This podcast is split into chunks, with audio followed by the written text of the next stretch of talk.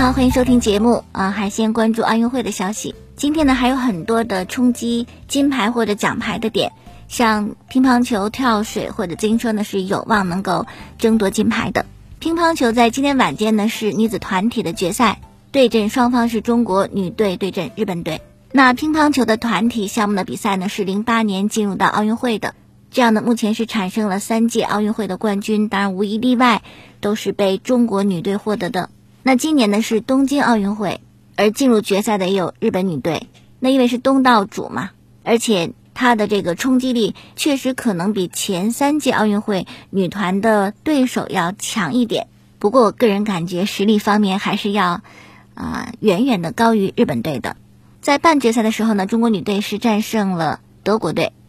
团体赛的比赛赛制是先双打，然后后面四个单打，谁先赢了三场谁就获胜。那么对德国队的半决赛呢是双打陈梦和王曼玉的组合，第一单打是孙颖莎，第二单打陈梦，就是第三场出场，她对阵的是索尔加，索尔加打得很顽强，所以陈梦是丢了一局，三比一逆转获胜。但这个逆转就说明了陈梦的实力。展望决赛，孙颖莎很有信心，说我们三个的竞技状态和精神面貌都挺好的，而且特别团结，所以非常有信心。那么陈梦呢？刚刚获得女单的冠军，他就讲这场团体决赛期待很久，现在终于是到了。希望我们三个全力以赴，不管打哪个位置，都希望能够呃完成好自己的任务。那么结合半决赛的这个出场情况，如果今天晚上女团我们打得顺的话，可能王曼玉的单打都不用打。那么教练李隼是这么展望决赛的，他说看发挥，因为实力呢基本差不多。我觉得这个是李教练比较谦虚哈。然后还讲，主要看哪个队能够先拼得出去，豁得出去。那么在记者采访的时候呢，也问到一个问题，就是日本女队里边最强的是伊藤美诚，就问孙颖莎说：“你敢不敢主动请战？”孙颖莎就说：“没问题，毕竟女单的半决赛，孙颖莎是淘汰了伊藤美诚的。”那么同样问题给到陈梦，陈梦的回答是：“我们三个谁都行，谁对她都可以啊，非常有王者的风范。”好，所以今天晚间呢，大家关注这场女团的决赛。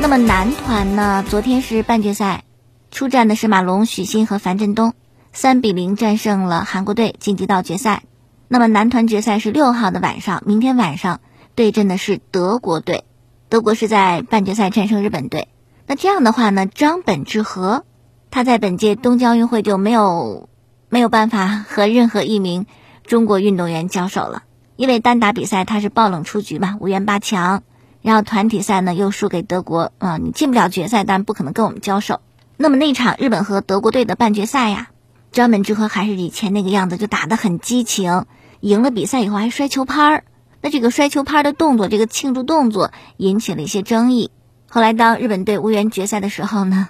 网友就说：“哎呀，张本智和打球真的太吵了，现在耳朵终于清静了。”包括日本球迷也认为张本智和就是那种喊叫什么的就有点闹腾。好，再看今天另外一个争金点，就是跳水的十米跳台的单人比赛。参赛的两位选手是陈芋汐和全红婵，他们都是零五后的很年轻的运动员。那几天之前呢，陈芋汐是和张家琪联袂获得女子双人十米跳台的金牌。哦，那场比赛跳得太好了，一路领先。而且你从侧面看，两人动作非常同步，水花特别的小。当然，现场解说有一句很经典的话嘛，就是比那个下饺子的水花都小。那这次呢，是陈芋汐在出战单人的比赛。他预赛是第一名的成绩晋级决赛的，全红婵呢是预赛的第二名，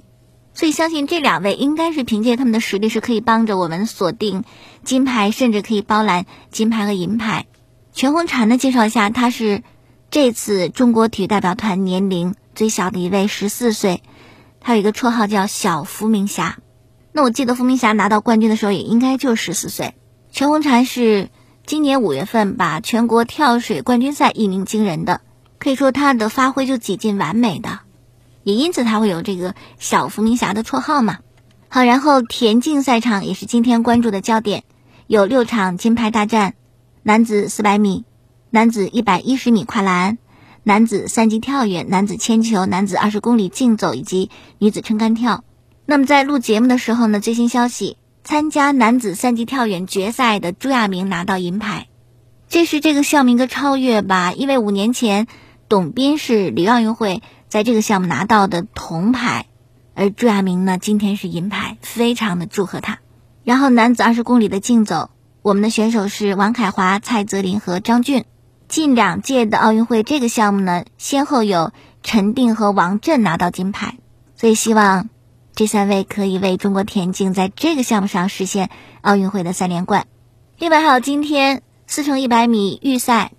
由苏炳添、谢震业、汤新强和吴志强组成的我们这样一个接力队拿到了小组第一。我们是第二小组，这个小组还有美国队、加拿大和意大利队。那最终的中国队跑出了三十七秒九二，是小组第一晋级决赛。第一小组是牙买加小组第一进决赛，他们是三十七秒八二。我们是三十七秒九二，不过像一些这样的强队，他们在呃小组赛当中其实会压着跑的，所以这个小组赛成绩也不是特别有大的参考。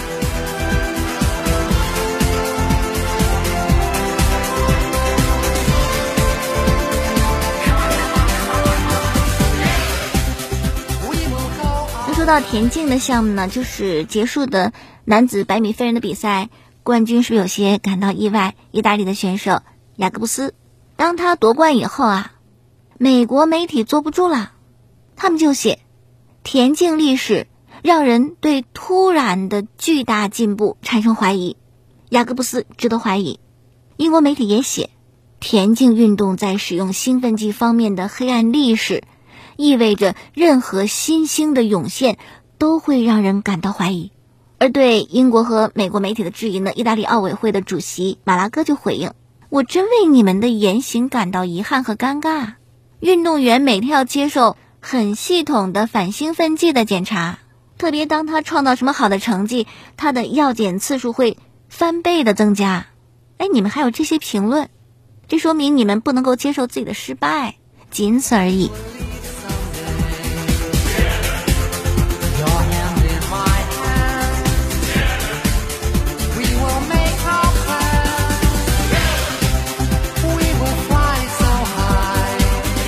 好，再看这个十二强比赛，九月初对阵澳大利亚，所以现在要考虑这个集训的事情。按照计划呢，是八月十八号左右在上海集中，但截止到昨天，这个十二强的主场比赛在哪个城市还没有想好，因为近期我国的部分省市出现一些疫情的情况，国际国内的疫情的防控工作形势都是比较严峻的，所以目前足协真的没有办法确定在哪里举办，原本是在苏州的。当时足协心里边是觉得上海第一候选吧，苏州第二。但随着江苏省的部分城市还有上海市出现了确诊的病例，所以上海、苏州恐怕很难承办国足比赛，并且在昨天下午，网上有消息，嗯，说亚足联呢已经通知了进入十二强的球队呢，可能要做好踢赛会制的这样一个准备，集中在一个地方踢赛会制，没有什么主客场。但足协目前还没有收到这样的文件。而且呢，就是不管最终是什么样的赛制吧，足协目前的准备还是按照主客场的赛制来进行准备的，并且会竭尽全力的保这个主场。如果真的是一些相关的环境因素或者条件的不可抗力，也会有一些其他的应急的预案，包括选择第三方会员协会中立场地作为我们备用的主场地。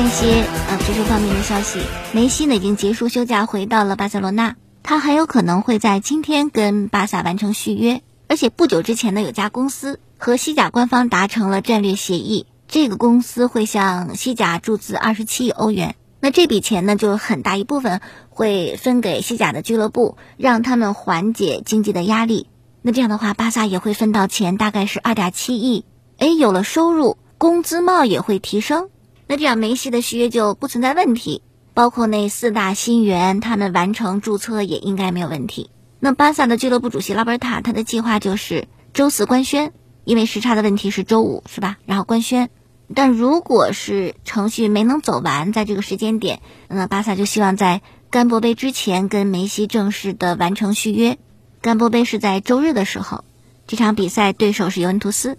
不过呀，如果你想看到梅罗比赛，估计有点困难，因为梅西还没有参加训练，是吧？也没有完成续约，估计他出场可能性不大。但赛前会有一个见面的仪式。好，凯恩，凯恩可能没有办法离开热刺了。他想去曼城是去不了的，因为热刺的主席是让他不允许加盟英超其他球队。